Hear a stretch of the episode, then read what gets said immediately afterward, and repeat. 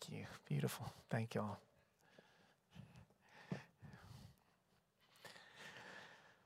Let's pray. God, shine in our hearts. May your words shine for us and through us and become the Word, the living Word, inside our very bones, that they might burn for you in all that we do. Amen. Well, having just gotten back from a, a long drive from Orlando, did anybody else travel this week? Raise your hand if you traveled. Okay. Where, where'd you go? Pascagoula. Okay. Good. There and back. Okay. Well, it's hard to get there and back to Orlando in a car, right? Um, but we made it. You know, we survived, and we had a really, really good time away uh, as a family. So, um, appreciate many of you asked about that, and uh, I think it's more fun to see Mickey as an adult as it was as a child. I don't know, but had a great time. But the trip, those tolls and that traffic, the closer you get to Orlando, it's like the whole world is driving in, right? And um, and it's it'll kind of wear you out. But there was no trip compared to what the wise men did thousands of years ago. When they read it in the sky, they looked at, they saw in the signs. They weren't part of Israel. This was a, a, trip that was hundreds of miles long, and they weren't in a car, they walked it, and it was risky. And um, uh, truly, in this story, I know it's part of the Christmas story. We're still in the 12 days of Christmas. But truly, it might have taken years for those magi to get there. Uh, uh, Jesus might have been old enough to come to a children's moments by the time that they came to him. But they did, and they made it. And uh, but I don't want us to gloss over this long journey that they made. It was long, it was dangerous, and uh, we often we often focus on the gifts. I probably preached on the gold, the frankincense, and the myrrh. We've all, all, all done that. Sort of the giving part of this, the check writing part of this, I guess. But and and there's a there's a there's a good sermon in there for the gold, frankincense, and myrrh. Um, some of you, I'm not going to do a show of hands, but some of you grew up Baptist, did you not? Some of you? And I bet you knew all about Lottie Moon, right? You remember the Lottie Moon Christmas offering? I remember I was at Parkway Hills in Madison, was at that church, and, and there was a woman that was going to want to join, and we talked about it. We were in the retirement home, and she felt so guilty. She said, Now, Bruce, I'm going to still have to give to Lottie Moon. And I said, You write that check to your heart's content. Lottie Moon actually did some great missions to the Far East, and many Baptists uh, continue to support that. Lottie Moon would be proud, the wise men would be proud of those gifts. But let me tell you what these magi gave that might have been maybe more important than the gold and the frankincense and myrrh. Because this is not a widow's mite story, right? They probably had plenty of gold back home when they got home, right? What they gave to Jesus was their comfort, their convenience, and their safety for an encounter with Christ. They gave themselves to this. They gave their whole bodies to this experience, looking at a star, following town to town, country to country, until they got where the star stopped. They also gave their focus and attention to the signs. They had to stay put, trained on whatever their North Star was to get there. These stargazers made it to Jesus with their trust, with their pursuit, with their perseverance, with their focus. For they said, We have observed the star. Now, that same star was in the sky for everybody. It wasn't hidden to just them. They just paid attention. They just focused, and it made all the difference in the world. They observed the star and they acted on what they saw. Nobody's got a monopoly on the sky, right? All creations, it says in, in Scripture, the heavens are telling the glory of God. Everything points to God's glory and God's love, God's almost prodigal, very prodigal generosity toward this world. They were on a quest for meaning. They were blessed for paying attention because it's always hard to find what you're not looking for. And they probably passed a whole lot of people that didn't know what they were looking for, but they were trained and they were focused on the star. Jesus says, For those with ears, let them hear. For those, those with eyes to see, let them see. God calls for our, our focus. God calls for our focus on our, our North Star. Uh, there's not a monopoly on it. God continues to speak to us through creation, through our lives, through other people, through the church. They didn't just follow any star, they followed the one star. There were other probably beautiful stars at night, but they kept their eyes trained on their star. They followed the one star. They stayed focused. Now, we can also be drawn to Christ by Scripture, right? Reading the gospel, the epistles, the Old Testament, the Psalms. But notice that the very people that they that they asked for directions, the very people who knew all that scripture, right? Herod's religious people, they weren't lifting a finger and they weren't going in that direction. But they were glad to help them figure it out. They were glad to help them figure it out. They stayed focused all the way up until they were eight miles from Bethlehem. Bethlehem is about eight miles from Jerusalem. They stayed focused, and then they decided, I don't know why they did. If they were all men, why in the world? I didn't think men asked directions on the trip, but they did, right? They did.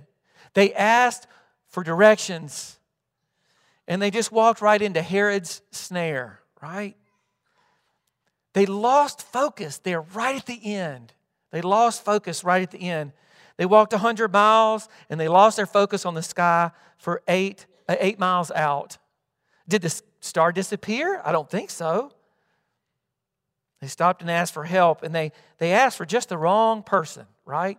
Herod.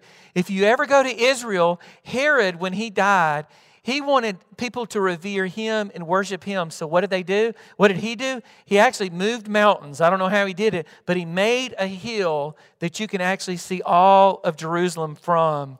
Right there on the hill. You can look down and see Herod's swimming pool. I kid you not. He was so vain, so worried about power. And right, right on the brink of their quest, their journey, they lose it and they lose their mind too. End of trips, I guess, will do that to you. And so they ask for Herod's help. Why not follow the star all the way? Why did they do that? And one of the things we'll learn the next few weeks, when we talk about like, like, like what John Wesley was talking about, about living a holy life, the first thing is to do no harm. Before you can do any good, Sometimes we try to do good and we harm others in the process. Do no harm is his first word. And they did a world of harm because they lost focus. They lost focus. Now, it turned out okay for them. They got home by another way, but not for Jesus' family. What happened to Jesus' family after this? What happened? Y'all remember? God came to Joseph in a dream and said, You got to get out of here. Herod's about to slaughter all the children. And what about those hundreds, maybe even thousands of children who were slaughtered on account of Herod's anger about that there might be another king in his midst? Keep your eyes trained on the star.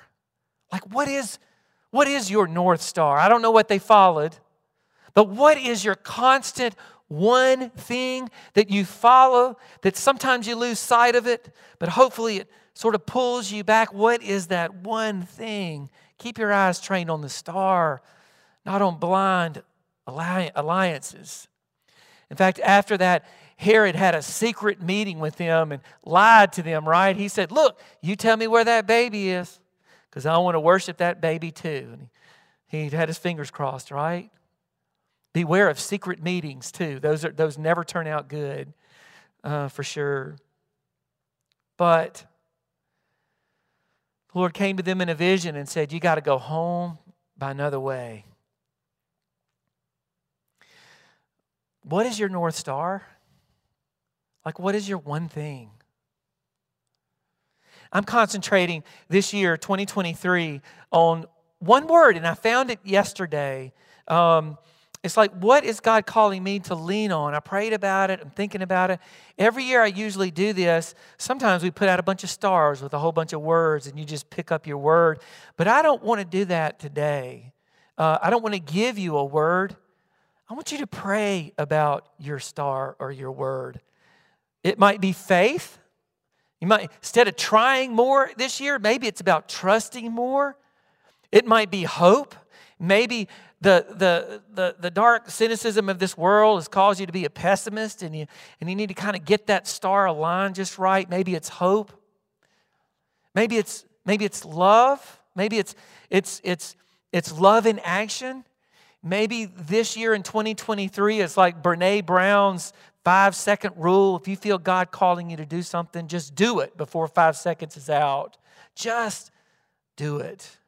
It might be patience or perseverance or light or laughter. What one word might be right there for you that might guide you in 2023? For me, this is crazy, but for me, the word is strength. S T R E N G T H, strength. Not like bully strength, not like I'm going to, not arrogant strength, but that kind of quiet strength for me that I kind of, I kind of felt like I lost during the, uh, the pandemic. Um, lost a little confidence and lost a little strength. And, and man, I'll tell you, I'm getting healthier. This six months has been amazing with you. Thank you, St. Luke's, because I can see my star again. And you've helped me to do that. You may not, you may not have known that, but just by being who you are and by being true and faithful to this church and to God and your faith, you've helped me kind of find my strength.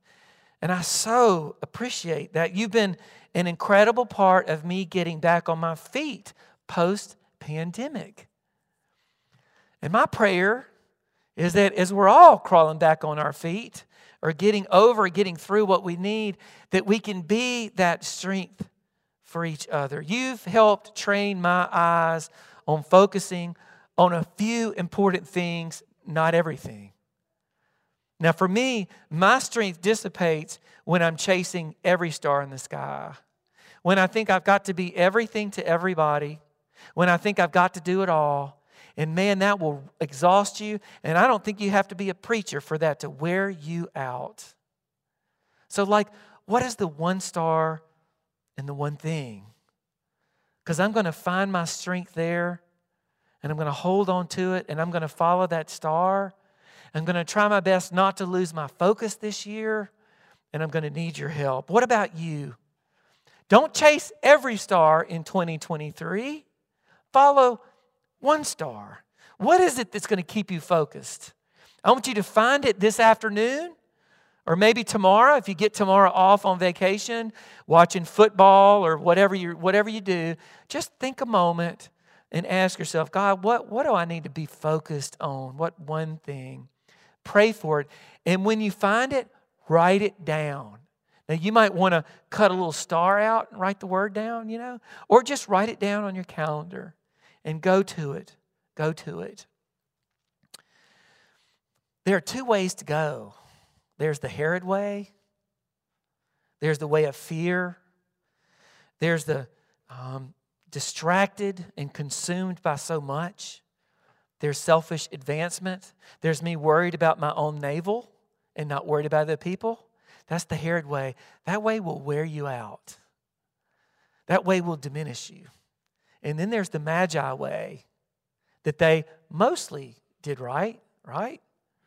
And maybe it's okay. They didn't do it perfectly, and neither will that we. So maybe that gives us a, oh, that makes it okay that we're not perfect. But the Magi's way is focusing on God's light gloriously revealed in Jesus Christ and letting all the stars, like on a dark night, kind of fade a little bit knowing that that star is going to get you where you need to be on your encounter. Let's go home in 2023 by another way. Amen. Let us pray. God, the stars of the night remind us of that night the Magi followed you. And Lord, it is a long journey. And God, you require, you, you ask for not part of us, but all of us on this journey our gifts, our time, our talents, and our treasures. Help us to know that, that the direction you lead us in will ultimately bring us to you.